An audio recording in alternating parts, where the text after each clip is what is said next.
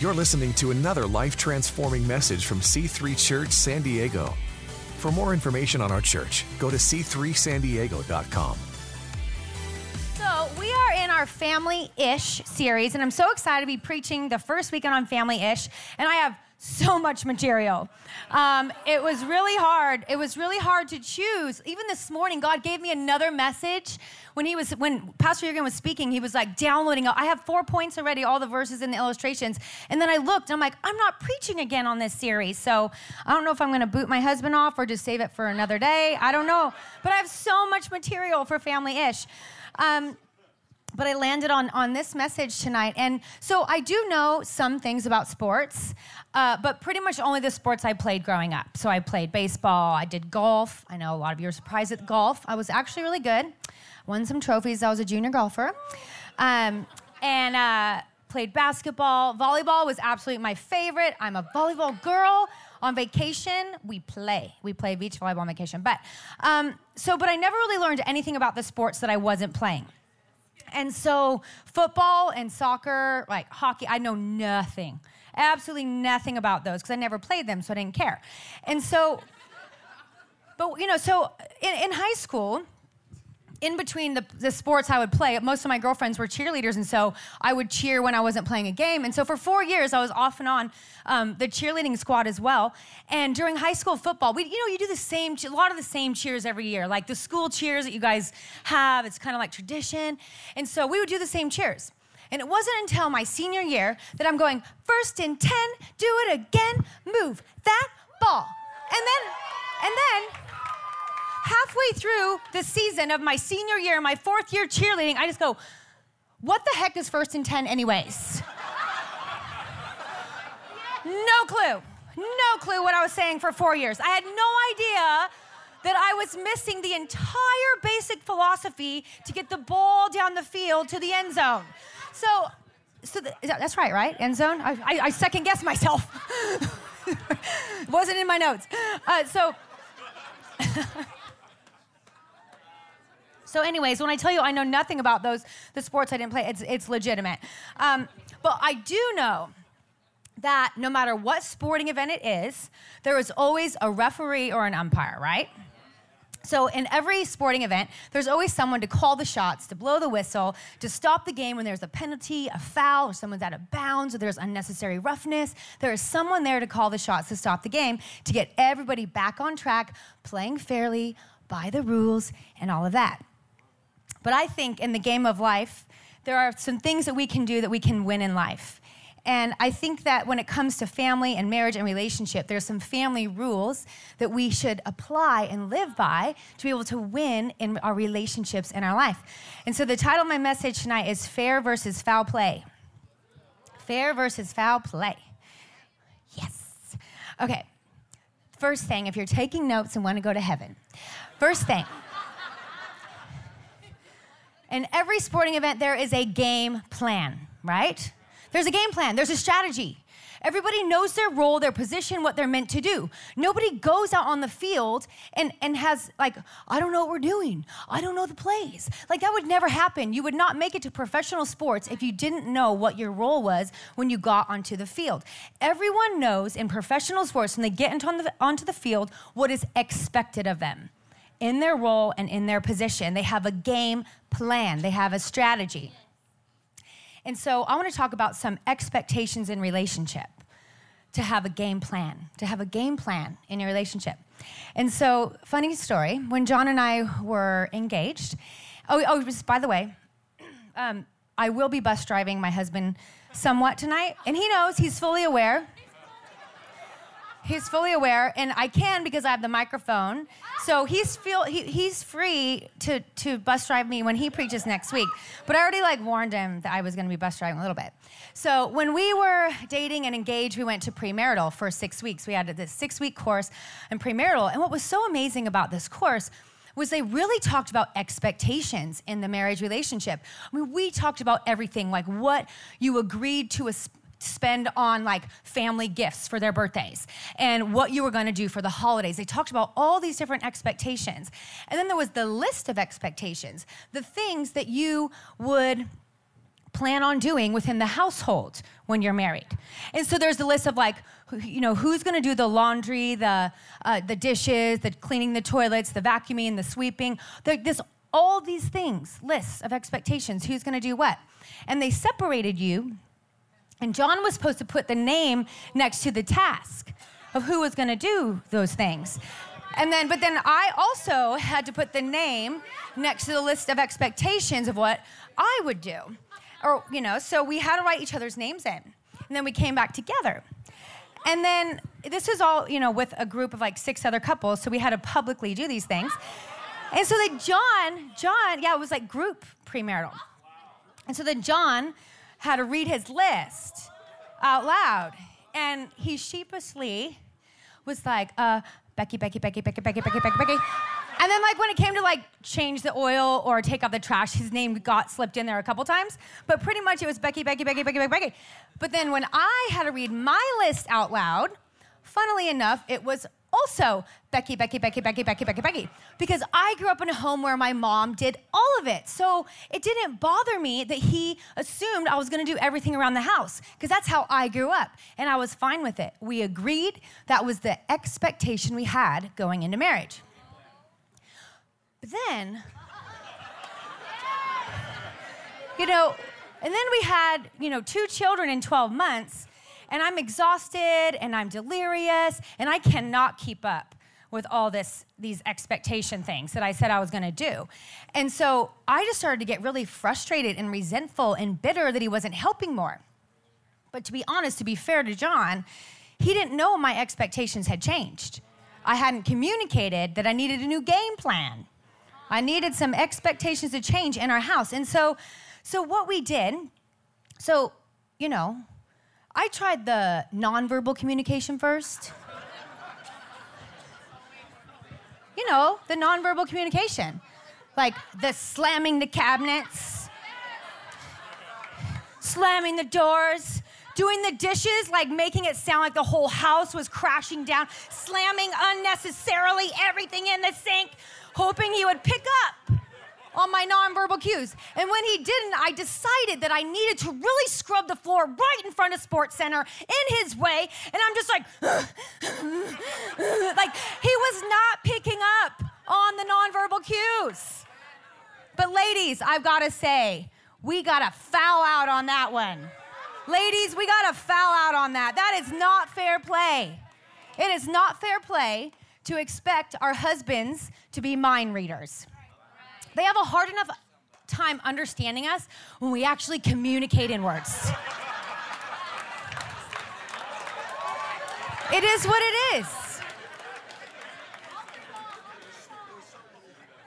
So, ladies, we foul out on that. It's not fair. It's not fair play. We need to give our spouse, our significant others, our friends, our roommates a fair shot at meeting our expectations and not let them have to play the guessing game all the time or walk on eggshells around us to figure out why we're so upset.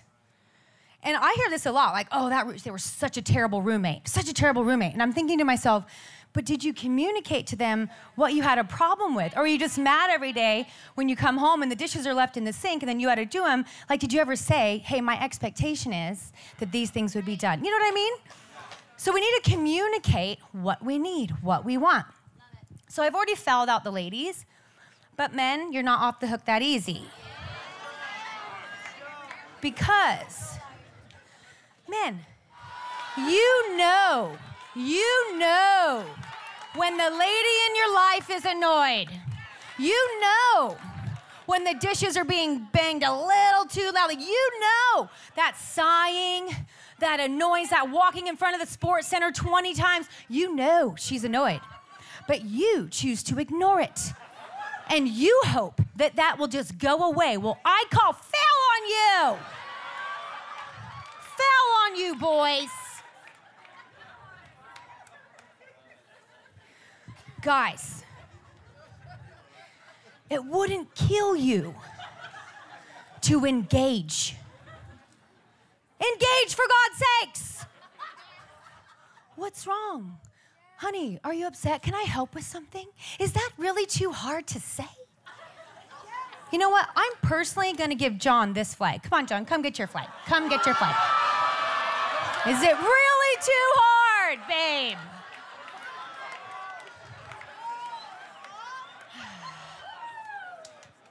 Okay.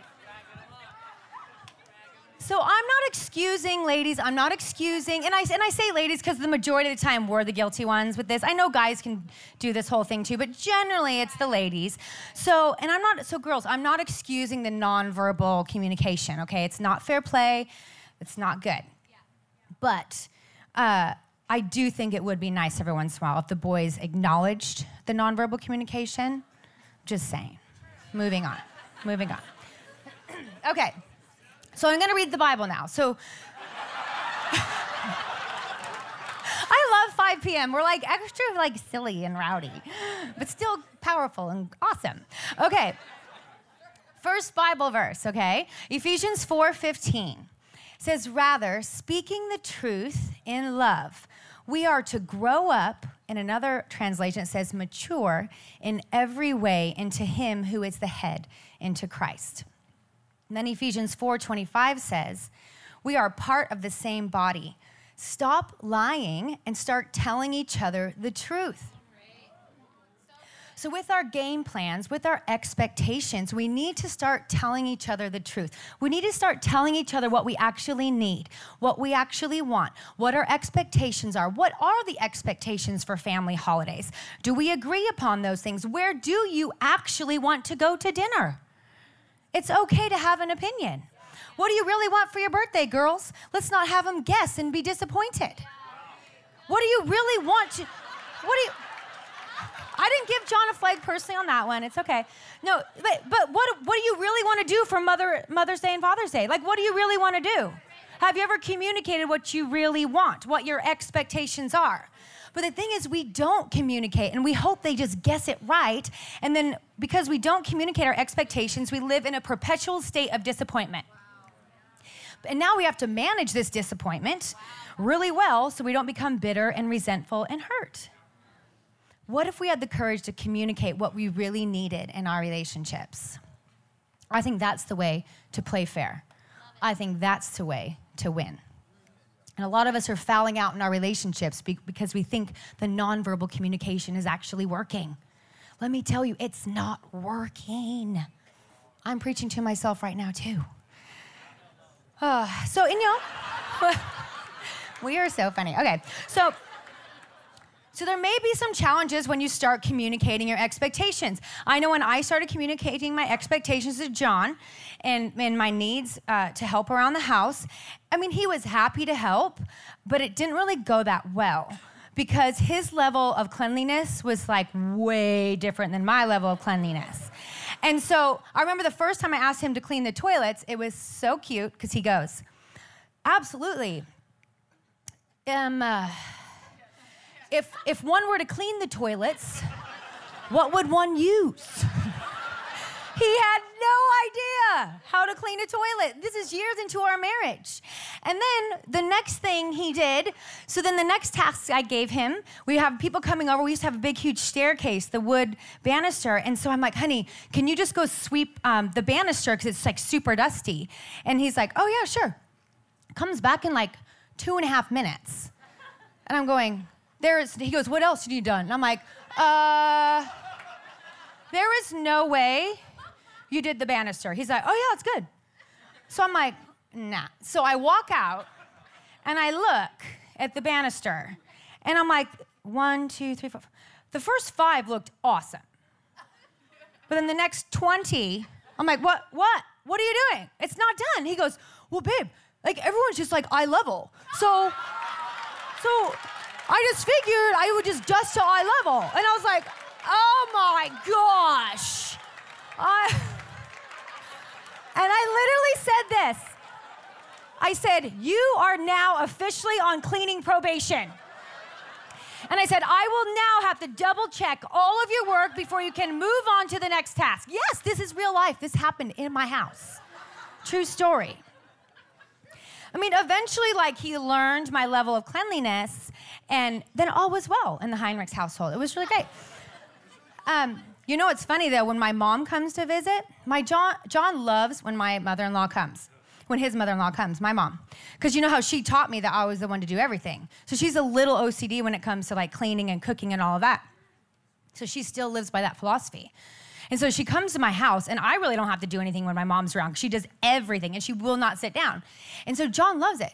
Because the second I go, hey, John, can you um, go give the kids a bath, whatever, my mom always goes, poor John. I'm like, poor John, what? And she's like, he's probably so tired. I'm like, I'm tired. I work too. He loves it. Literally, this is also true story. He loves when my mom comes. Poor John.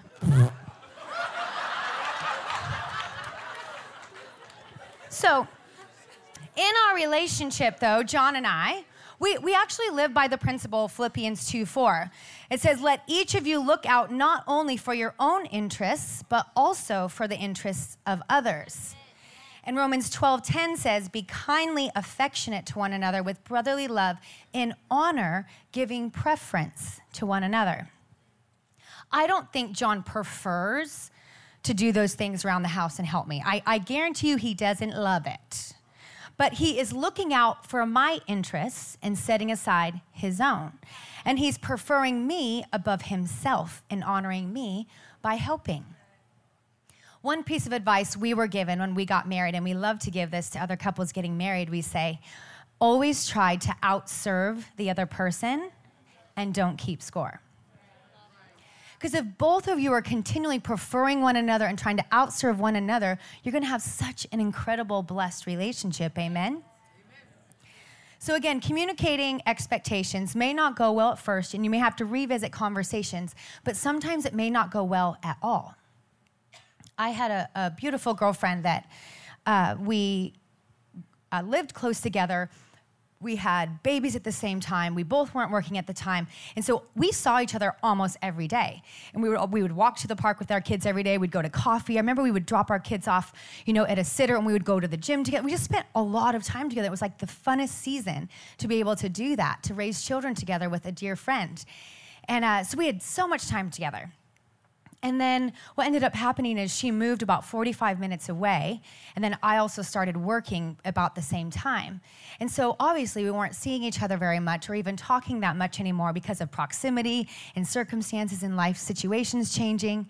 And I remember she had the courage to actually share what her expectations were of me. And she had called and let me know that she was hurt over the fact that our relationship had changed, that we weren't seeing each other as often. And she felt really distant and she was wounded by that. And so I obviously apologized and I just let her know that, you know, our you live 45 minutes away now like i don't i don't really know what to tell you and and she let me know that her expectation was well if we aren't able to like hang out a lot anymore that she would love to at least talk on the phone every day because that's what she did with the, her other close friend she just every day just talked on the phone and I just, and so I was grateful that she told me that, that was her expectation because I had no idea. So in her eyes, I was miserably failing her as a friend. I was a bad friend in her eyes because I had no idea that's what she expected of me. But because I understood the distance and the work and the two babies, I just let her know that I was glad that she shared that with me, but that I was not going to be able to meet that expectation. And I would constantly be letting her down.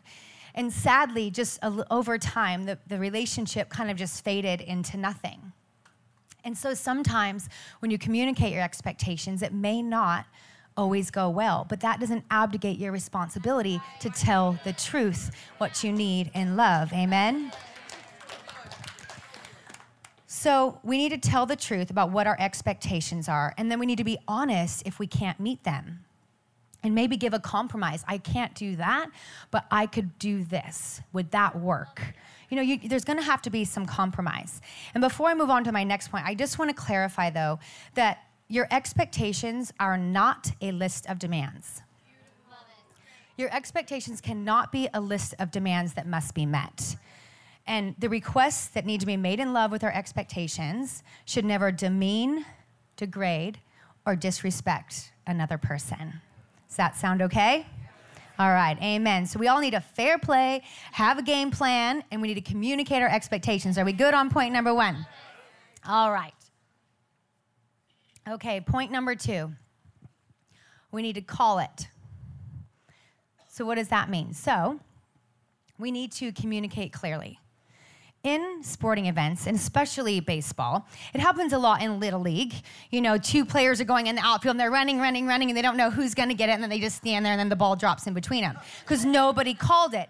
It's cute when they're little, but it's quite disgraceful in the major leagues when that just shouldn't be happening. Like, you know, you need to call it. You need to communicate clearly. Do you have it or do you not? Do I need to get it or are you going to get it? You got to call it and communicate clearly if you're going to have success.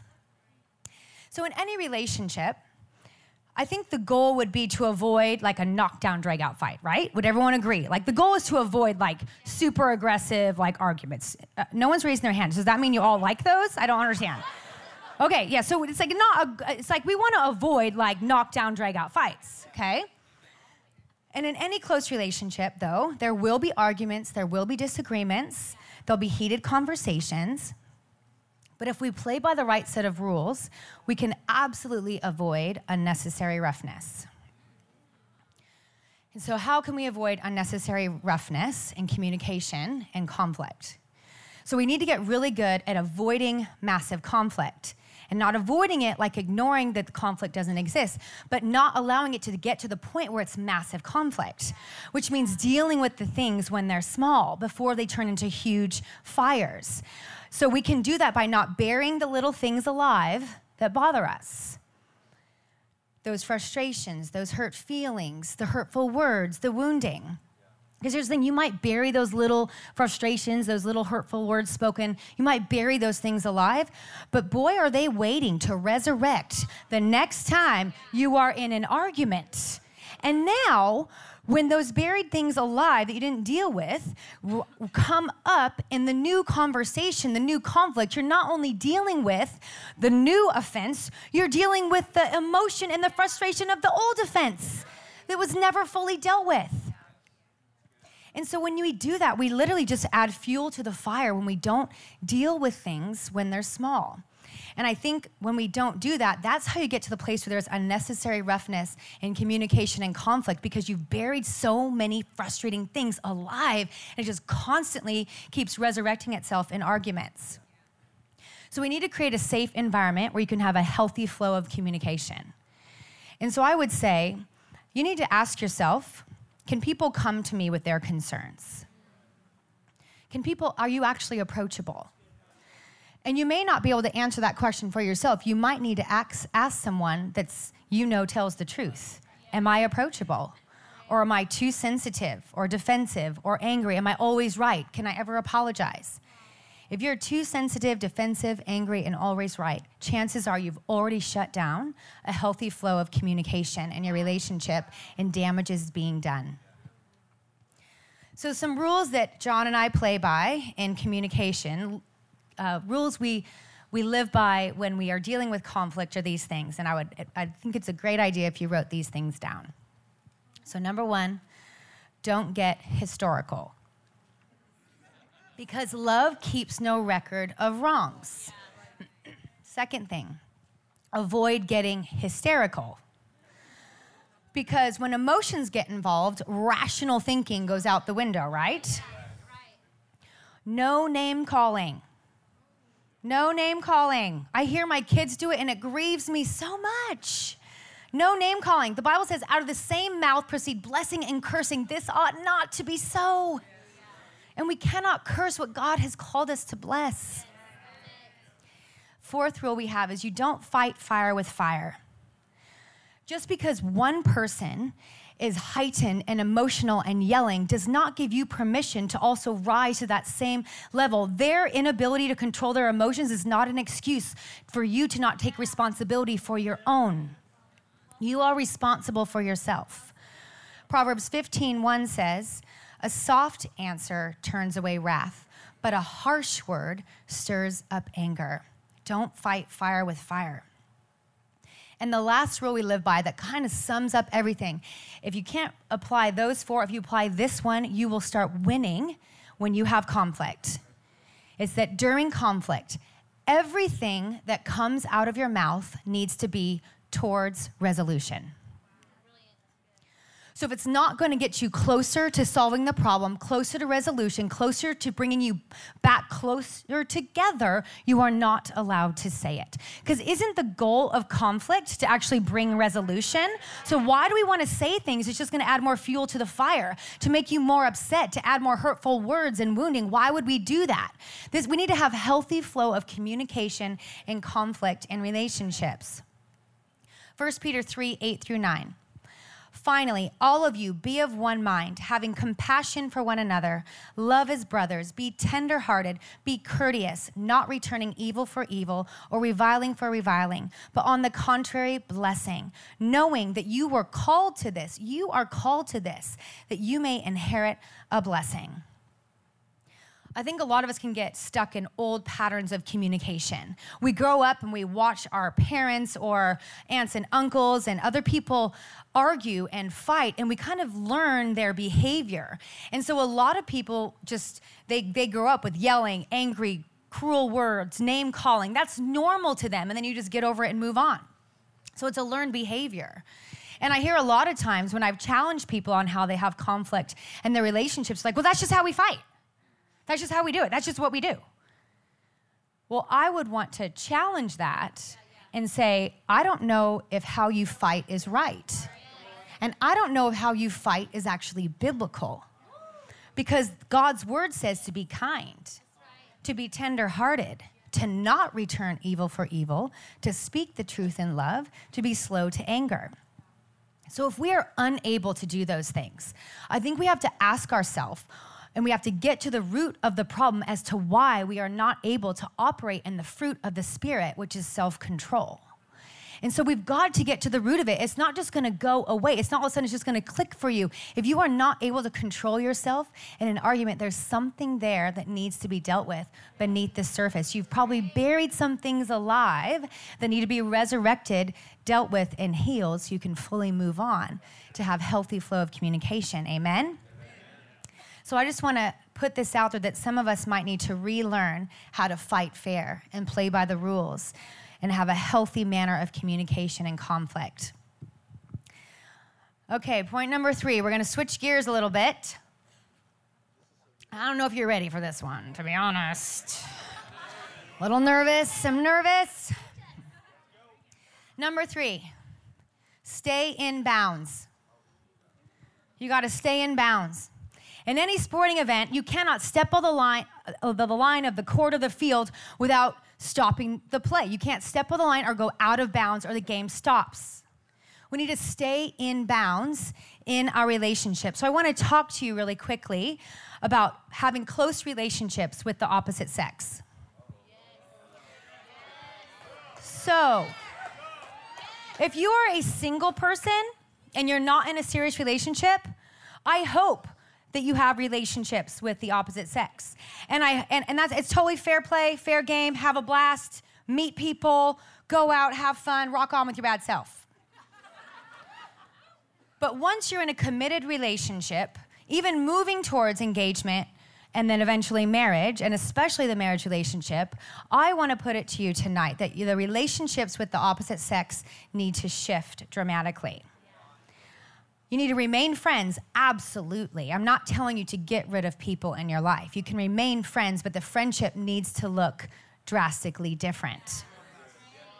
It's no longer appropriate to have long conversations over the phone, grabbing dinner, grabbing a drink, having deep, transparent conversations.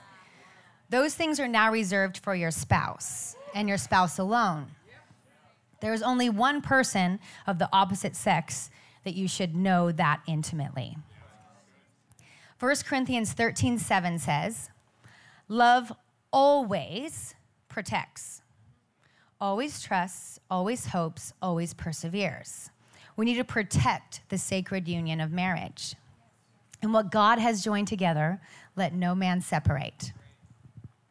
So, I'm going to share a little story with you about how we need to protect our marriages and how quickly it can become unprotected. And so I resist technology at all costs. Don't really love it. I, every time I try to print a message, everything malfunctions. Ask my husband. I have problems with group emails. I can't figure out or the new upgrade on your phone. I have problems. I, I, I resist technology. I was the last one of all of my friends to get a cell phone. The last one. I resisted it. But then I kept getting lost everywhere I went. So I figured it might be a good idea. And I was the last one to get on any form of social media. Like everyone was in the, the whole, my, I didn't even know what that was. Like I finally got on board a couple years into Facebook. And so when I actually got onto Facebook, I, w- I was just like, oh, this is cool. And I'm and you put in like where you went to high school and where you went to college, then all these people started popping up. Like you may know, you may know. They went to Christian Heritage, they went to, you know, Warrenton High School. And, and you're like, oh my gosh, Joey, yeah. Oh, Susie, yeah. Like, oh my gosh, yes, friend, friend, friend, friend, friend, friend, friend. So I just started like friending everybody. I'm like, this is so cool. I haven't talked to any of these people in so long. And so I'm friending everybody, and then I see the the, the gentleman that I dated for five years that I almost married's name pop up. And I'm like, yeah, friend, what's he up to? Cool. So I'm just like, friend, friend, friend, friend, friend, friend, friend. Decade gone by. No feelings whatsoever. I'm just like friending everyone, think it's like the coolest thing in the world. And so it was about an hour after I friended all these people that I got a little message that I had a private message. And so I open the private message and I see that it's the gentleman that I dated for five years and almost married. And it was just kind of small talk in the beginning. And then he says, It's so crazy. I've been looking for you for so long, but how fun that you found me. I was like, Oh, shoot. I'm gonna flag myself. John's like, Flag yourself. Foul, foul. I'm gonna foul myself again. Out of bounds, Pastor Becky, out of bounds. So and then I continue reading, and he says, Do you ever think about us? Do you ever think about what it would have been like if we had gotten married? And I just kind of like pushed myself away from the desk and the rolling chair. And I thanked God that I was in a healthy relationship, a happy relationship, because how dangerous would that have been? If we were going through marital problems or having a difficult time or on the rocks, how dangerous this could have been. And so I happened to know in that brief moment that he was also married. And so I just said, you know, I, I respond and I said, I see that you're married, your wife is gorgeous. Hope you guys are so happy. Just hold on to her tight. And then I just hit unfriend.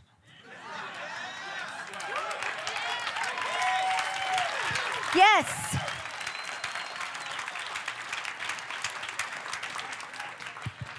So I'm not saying that all social media is bad. But what I'm saying is, we've got to use wisdom and we have to protect our marriages. There are some people you do not get to follow, and there are some people that you need to unfriend. 33% of divorces cite social media as the reason for their divorce, someone getting in touch with an old fling or a new fling. It's a real thing. And I, and I don't think people set out with bad intentions necessarily. I, think, I don't think people set out to destroy their relationships. Yet it's these little compromises that open a potential door to the big compromises at some point. And it's not, I'm not even saying that you're ever gonna walk through that door, but why would you even ever open it? You don't have to open it. And if you've opened it, I think it'd be a really great idea if you decided to close it. 1 Peter 5 8 says, Be sober, be vigilant, because your adversary, the devil, walks about like a roaring lion, seeking whom he may devour. Let's not give the enemy even an inch to devour any part of our relationships or our lives. We are wired to be sexually attracted to the opposite sex. I remember my I think he was three at the time. My son, no hormones, totally innocent. We're driving down the freeway, and there's a van that drives by with like a, a cheetah uh, strip joint uh, advertisement. And he's three, barely can talk. He goes, Mom, I like her. he didn't know why he liked her, he just liked her. We are wired to be attracted to the opposite sex. And I'm not saying right now you're attracted to that, that friend of the opposite sex. You may have no attraction, it might even gross you out at the thought of it. So I'm not saying you, you, you're attracted. And I understand you're just friends. I know. I actually believe you for reals. I believe you that you're not attracted. I believe you that you're just friends. Totally believe you. But again, no one sets out to destroy their relationships. So this is how the scenario goes. Things start to go downhill in your relationships. You're fighting over finances, you're fighting over the kids, fighting over who does what. Both you are tired. You call that one friend that understands you. The one friend that gets me. That understanding ear, those sympathetic comments, the fact that they've always been there for you. They totally get you. And you start to look at them through a different lens. The enemy roams around like a roaring lion, seeking who may he may devour. I am not an insecure person. Uh, and I'm not speaking from a place of insecurity, and I'm not teaching out of a place of worry or fear. I'm speaking to you from a place of wisdom. And I'm speaking to you from a place of confidence because I'm confident that we should not trust our flesh at all. Philippians 3 3 even tells us, says, Don't put confidence in the flesh. You cannot trust it. You cannot trust it. And don't think you are the exception to the rule. I guarantee you, some of you aren't liking me right now. You're sitting here going, oh, no, no way. You are not the exception to the rule.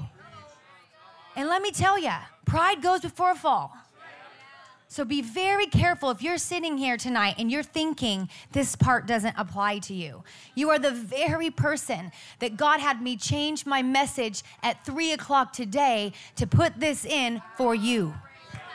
You are not the exception. God loves you. He wants you to have healthy relationships. Do not let the enemy come in like a devourer. Amen? So, to conclude point number three, let's all choose to close some doors because our love is worth protecting. We need to stay in the boundaries of fair play. Amen? Amen. Point number four maintain your position. Sorry, I ran out of water. Maintain your position. And I actually knew this was like a sporting term, but I didn't know how to explain it. So I asked John what it fully meant. Like, I get it. Like, you're supposed to stay in your role. Like, I get that part. So he goes, and he tried to explain it to me, what it actually meant or the consequences would be if you didn't maintain your position. I'm like, can you just like write that out? And so I'm just gonna read it. maintain your position. This is a football scenario, everyone. If you're playing outside linebacker, on the left side. And the offense starts to run the ball away from you, and you move your position and chase them, leaving your position open. Then they run a reverse, and you are not there to make the tackle. And chances are you will get burned, and they will get a touchdown. I am sure that that makes sense to at least half of you. Maintain your position. Maintain your position so you don't get burned. And why I say maintain your position is because I know many of us, and especially just thinking about going into Thanksgiving and family time and all of that, I know a lot of us have friends and family and loved ones that need to be saved. Saved from their circumstances, their sin, their life choices, their bad choices, their addictions, their lifestyles, their pain. I know so many of us have friends and family that need to be saved. But we need to remember that we are not the Savior. You are not the Savior. There's only one Savior, and his name is Jesus. We have the ability in our position as believers to pray, to plant seeds, and to love them.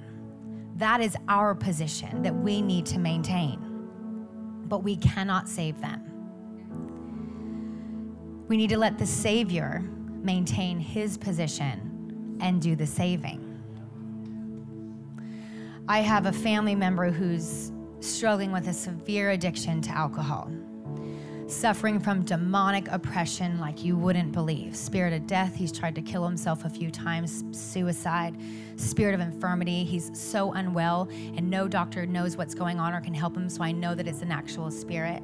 Depression, self hate. He's in a tremendous amount of pain. But he actually knows the truth, he knows the Bible. And I recently in January we have our Freedom Sunday message. I just I sent him a message, my message, my Freedom Sunday message that talked about demonic oppression and deliverance and and he listened to it and he said, "Yep, pretty much got all those." He admitted he had basically every demon that I taught on on Freedom Sunday.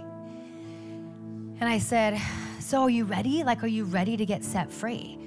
Like, I think if we can get you set free and do some deliverance and ministry, you'd be able to like manage this addiction, like overcome this addiction. I think it's a, such a stronghold, you can't do it in your own strength because it's fueled by a spirit. I'm like, are you ready?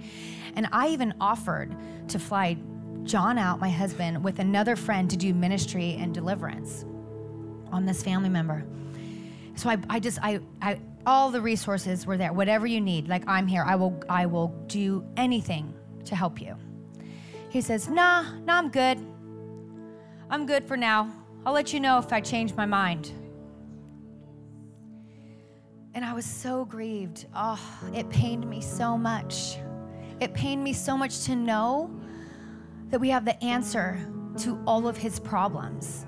It pained me so much to know that in a moment he could get set free from all of this demonic bondage. It pained me so much to know that he he wouldn't receive the help. I couldn't force him into freedom. I couldn't force him to get saved. I couldn't force him to come back to job and it was not my job to fix him.